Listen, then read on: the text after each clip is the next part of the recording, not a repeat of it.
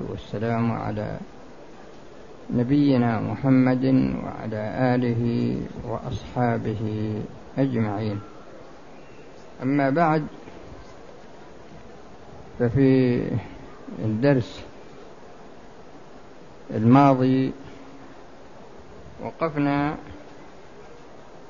على القاعدة الخامسة والعشرين. هذه القاعدة من ثبت له ملك عين ببينة أو إقرار فهل يتبعها ما يتصل بها أو تولد منها أم لا؟ هذه القاعدة فيها خلاف.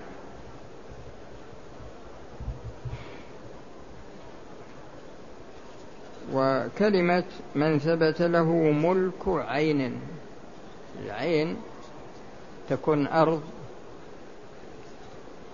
ويكون نخل ويكون إبل أو بقر أو غنم أو مهم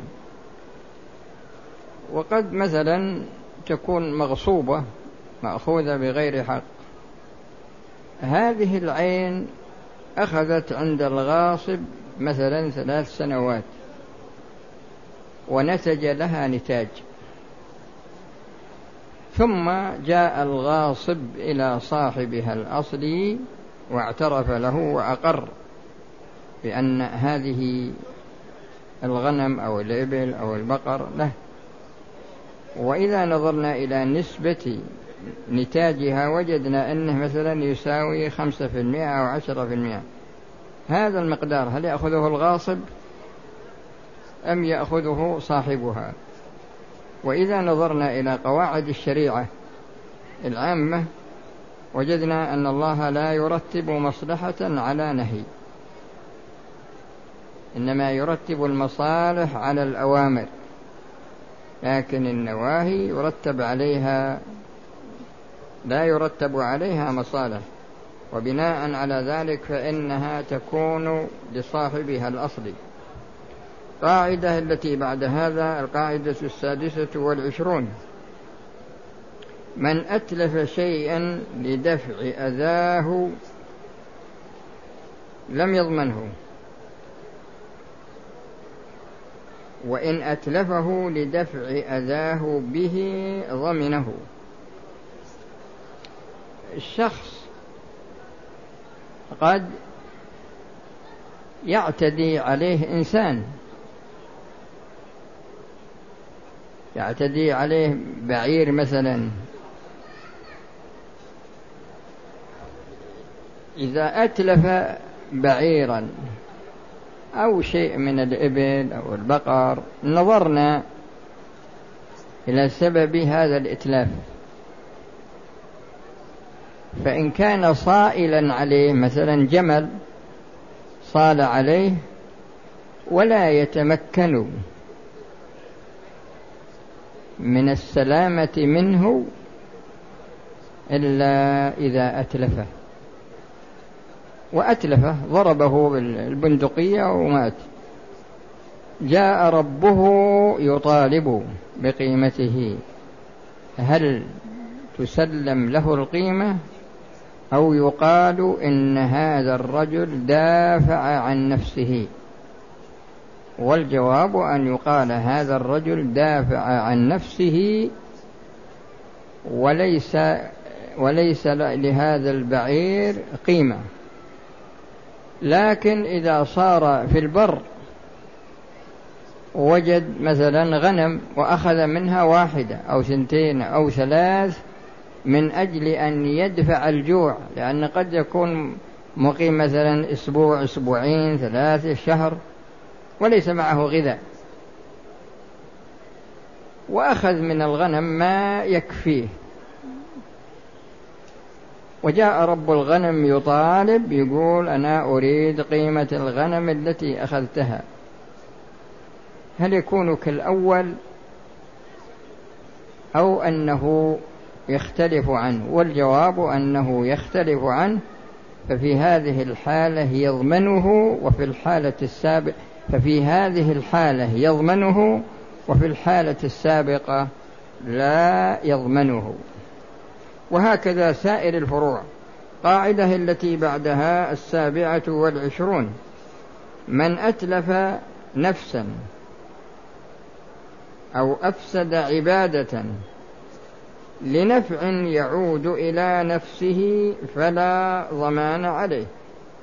وإن كان لنفع يعود إلى غيره فعليه الضمان. شوف من أتلف نفسا أو أفسد عبادة إذا كان لنفع يعود لنفسه فلا ضمان عليه وإن كان يعود لغيره فعليه الضمان.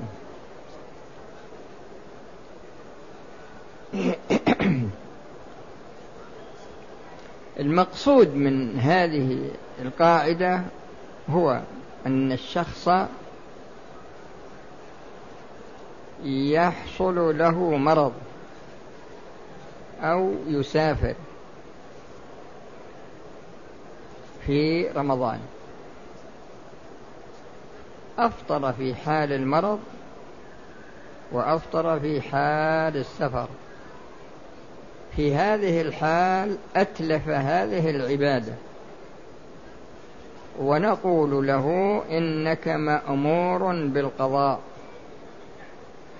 لكن هل عليه كفارة أو لا؟ الجواب ليس عليه كفارة. إذا قضى ما فات ما أفطره من رمضان في الأيام التي بين رمضان الذي أفطر فيه وبين رمضان القادم. فإذا أدركه رمضان القادم وهو غير معذور في القضاء فإنه مع القضاء يجب عليه كفارة.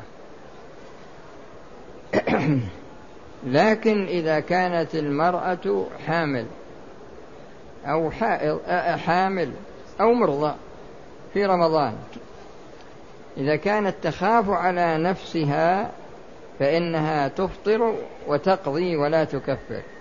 وإذا كانت تخشى على ولدها الذي في بطنها أو تخشى على الولد الذي ترضعه فإنها تفطر وعليها القضاء والكفارة. هذا هو المقصود من هذه القاعدة. القاعدة التي بعدها الثامنة والعشرون. إذا حصل التلف من فعلين أحدهما مأذون فيه والآخر غير مأذون فيه.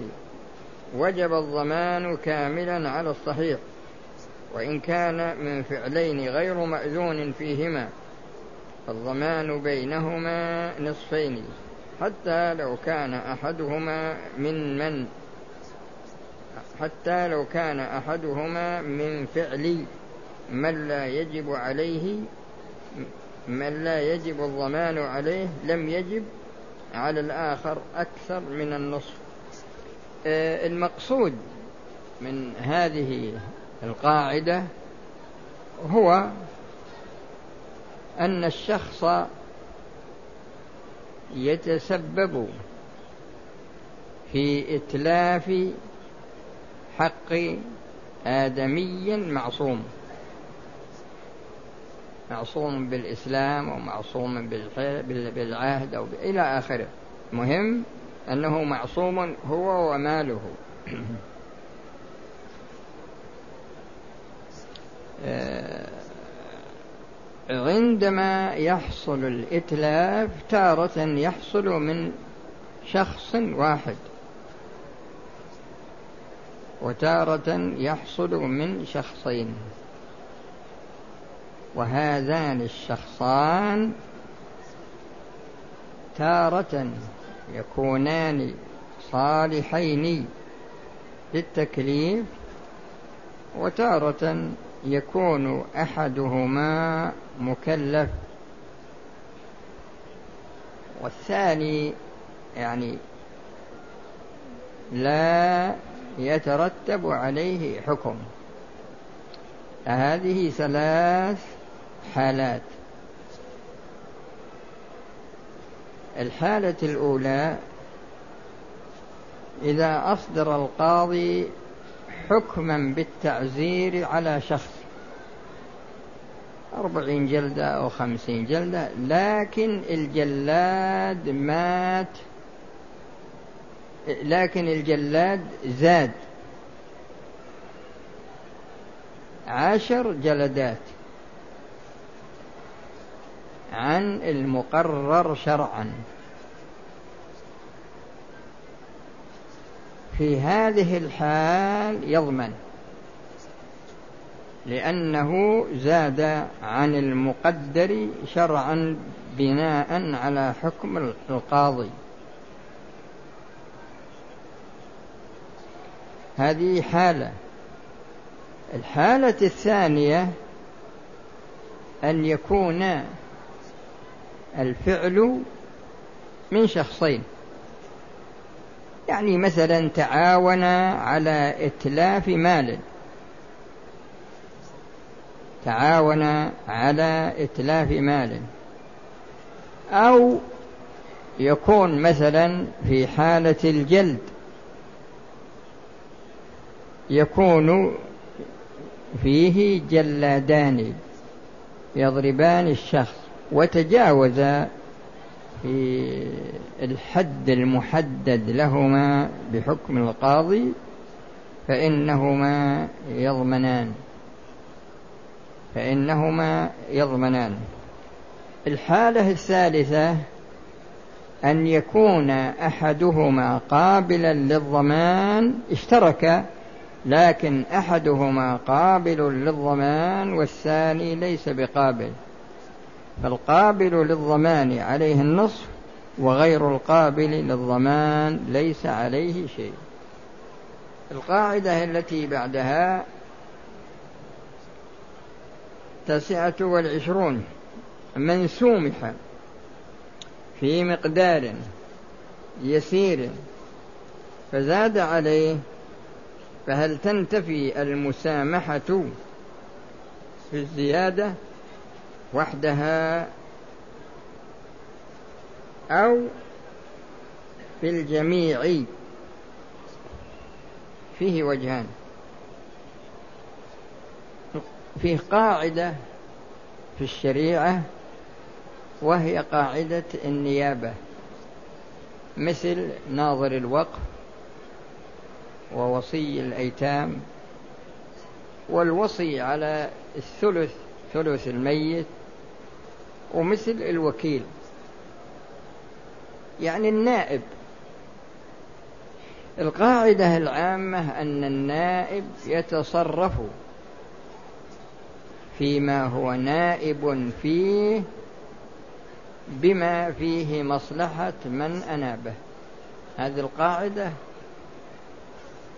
ما تنخرم أبد. يتصرف فيما يتصرف الوكيل أو النائب في مال الأصيل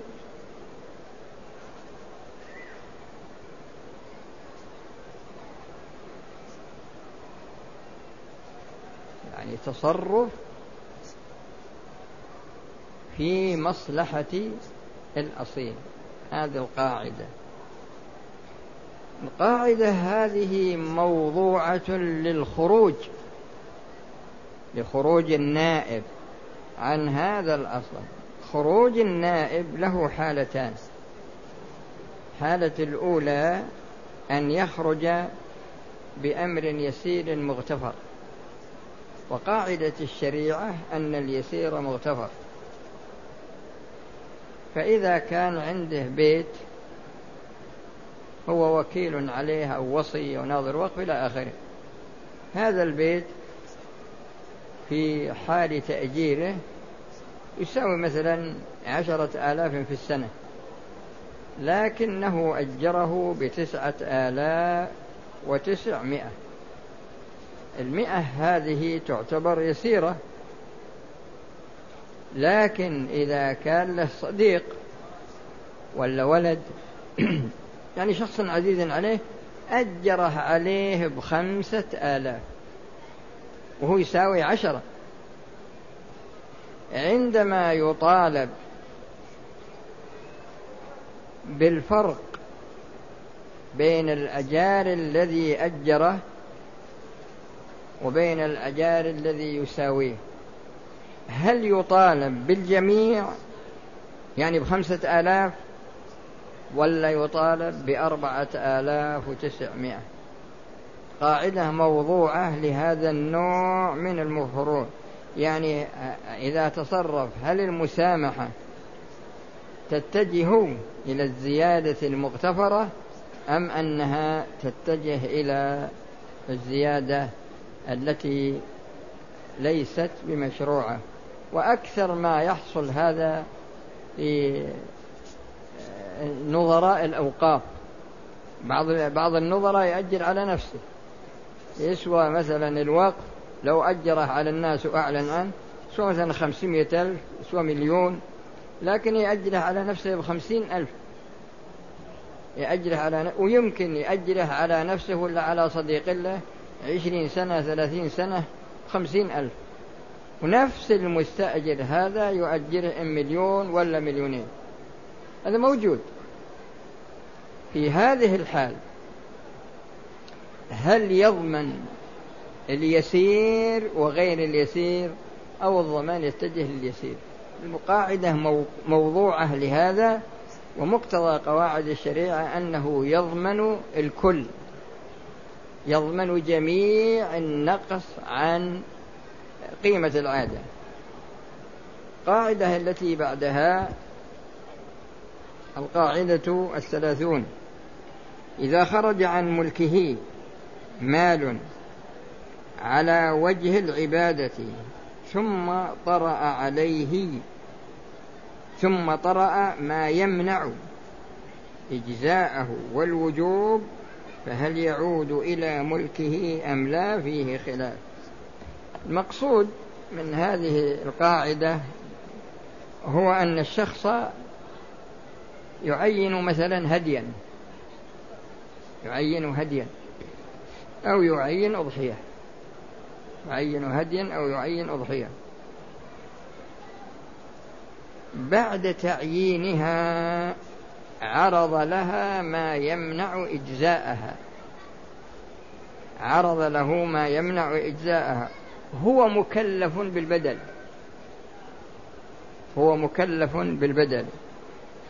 لكن هذا الذي حصل فيه ما يمنع إجزاءه هل يعود إليه إلى ملكه؟ ولا نقول له لا يجوز لك أن تعود في إليه لأنه تعين بالوجوب. ومقتضى قواعد الشريعة أنه ما دام عين بدلا عنه فإنه يعود إلى ملكه.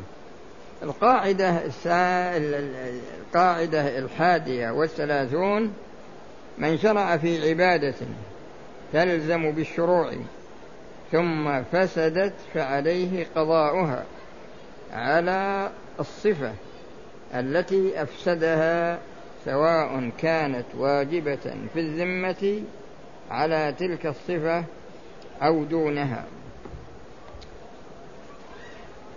آه، المقصود أن الإنسان عندما يشرع عندما يكون عليه واجب. الواجب تجدون إن في الشريعة ثلاثة أصناف. وهذا ذكر صنف رابع. لكن فيه ما أوجبه الله ابتداء مثل صيام رمضان. ومنه ما أوجبه الله على العبد والعبد هو السبب مثل الكفارات. كفارة الظهار وكفارة الجمع في نهار رمضان وكفارة القتل الخط إلى غير ذلك. وإن شئت أن تقول الزواجر والجوابر.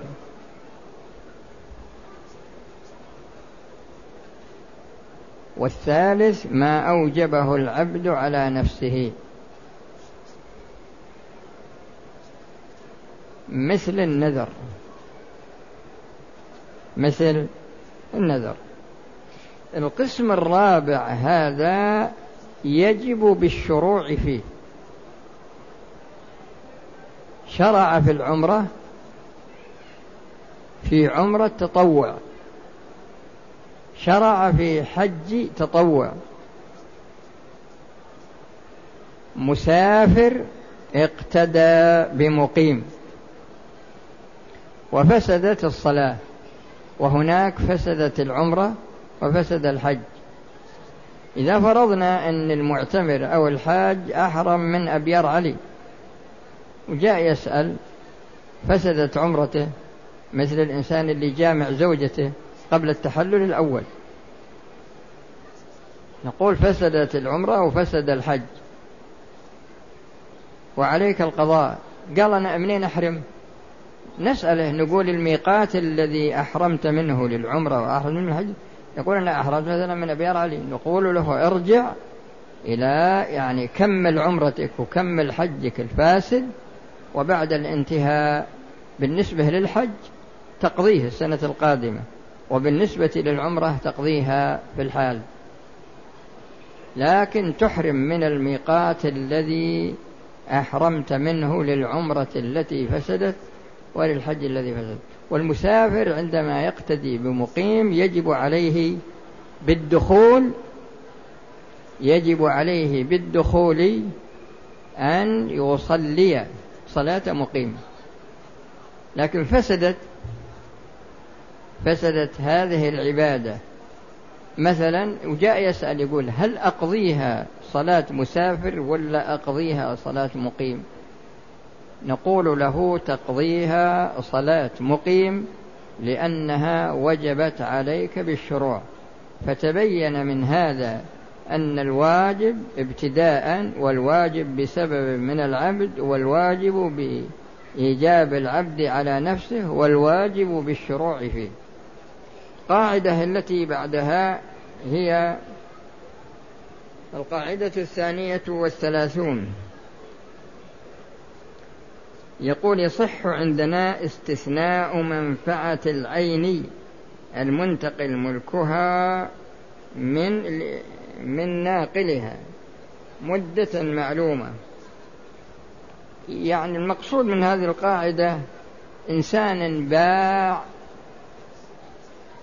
بيت واستثنى سكناه سنة أو أجره واستثنى سكناه مثلا شهر أو مثل اللي يأجرون على خمس على عشر سنين وعشرين سنة وبعد ذلك استثنى منفعته سنة مثلا. هل يصح؟ هذا الاستثناء أو لا يصح. وهذه القاعدة موضوعة على أن هذا الاستثناء يصح. ومثل الإنسان إذا أوقف شيئا من ماله واشترط الانتفاع به اشترط الانتفاع به إما إلى وفاته أو أنه شرط مدة معلومة. قال أنا أوقفت هالبيت وقف منجد لكني أنتفع به مدة حياتي. ففي هذه الحال نقول إن استثناء المنفعة حينما انتقل منك هذا الملك بوقف أو بيع أو تأجير أو هبة أو غير ذلك من وجوه الانتقال. فاستثناؤك المنفعة صحيح. القاعدة التي بعدها لأن لأن القاعدة السابقة هذه في الاستثناء اللفظي. في الاستثناء اللفظي يعني إذا منه كتب العقد واشترط لفظا في العقد بأن له سكن البيت مثلا سنة أو سنتين أو ما إلى ذلك وكذلك الوقف المنجز. القاعدة التي بعدها في الاستثناء الحكمي. الاستثناء الحكمي هذا من الذي يدري عنه؟ الذي يدري عنه البائع. أو تقول الذي انتقل الملك منه. لكن المشتري لا يدري. فأنا استأجرت من واحد استأجرت من واحد بيت. هو لم يشترط علي لفظا. ما اشترط بطريق اللفظ. لكن حكما يعني هو أضمر شيء. فإذا فرضنا أنه أجره علي ولم يشترط لفظا. لكن الواقع أن فيه استثناء. وهذا إذا كان البائع يدري والمشتري لا يدري فهذا يكون استثناء حكما. فهل الاستثناء الحكمي يتبع الاستثناء اللفظي في الحكم أو أنه يختلف عنه؟ إذا نظرنا إلى القواعد العامة في الشريعة وجدنا أنه لا يتبعه. لماذا؟ لأن هذا فيه نفع.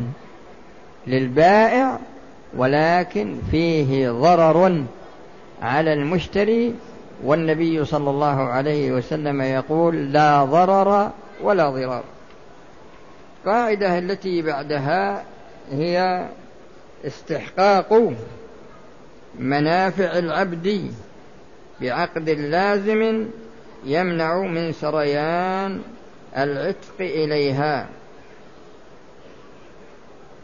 كالاستثناء في العبد. يعني قصده من هذا أنك لو رهنت عبدك عند واحد يبي منك فلوس وحطيته رهن.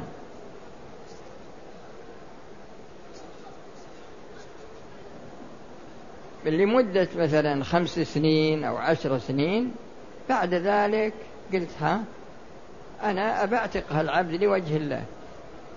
هو مرهون. وأعتقته لوجه الله. هل يسري هذا العتق أو لا يسري؟ من قواعد الشريعة أن المشغول لا يشغل. المشغول لا يشغل. هذا العبد مشغول بالرهن. فلا يرهن فلا يزال هذا الرهن بالحرية. قاعدة التي بعدها القاعدة الخامسة والثلاثون. من ملك منفعة عين بعقد ثم ملك العين بسبب آخر هل ينفسخ العقد الأول أم لا؟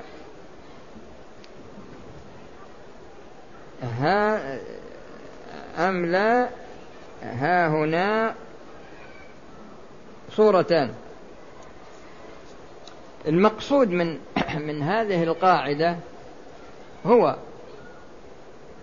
أن عندنا عقدين.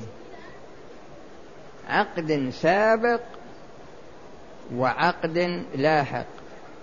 العقد السابق عقد على المنفعة منفعة العين. والعقد اللاحق هذا على ملك العين. على ملك العين. مثلا إنسان استأجر بيت من واحد عشر سنين. هو ملك منفعته بعقد الاستئجار. واتفقا على أن الإجرة سنويا. قام هذا الشخص واشترى البيت. نفس المستأجر اشترى البيت. فهو ملك المنفعة في الأول وبعدين ملك العين في الآخر. فإذا فرضنا إن أجار بالسنة مثلا خمسة آلاف وشراه بعد مضي سنة هل يلزم بدفع خمس واربعين ألف للبائع مع الثمن. أو أنه يستحق خمسة وأربعين ألفا لأنه ملك العين بمنافعها.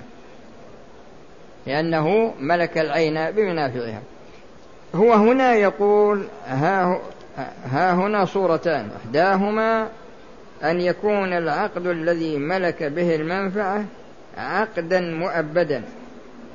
عقدا مؤبدا. فإن لم يكن عقد معاوضة فلا معنى لانفساخه. مثل الموقوف عليه أو الموصى له أو ما إلى ذلك. الصورة الثانية أن يكون العقد المملوك به به المنفعة. غير مؤبد. كالإجارة كما كما ذكرت لكم. القاعدة التي بعد هذا قاعدة السادسة والثلاثون. من استأجر عينا ممن له ولاية ولاية الإيجار ثم زالت ولايته. فهل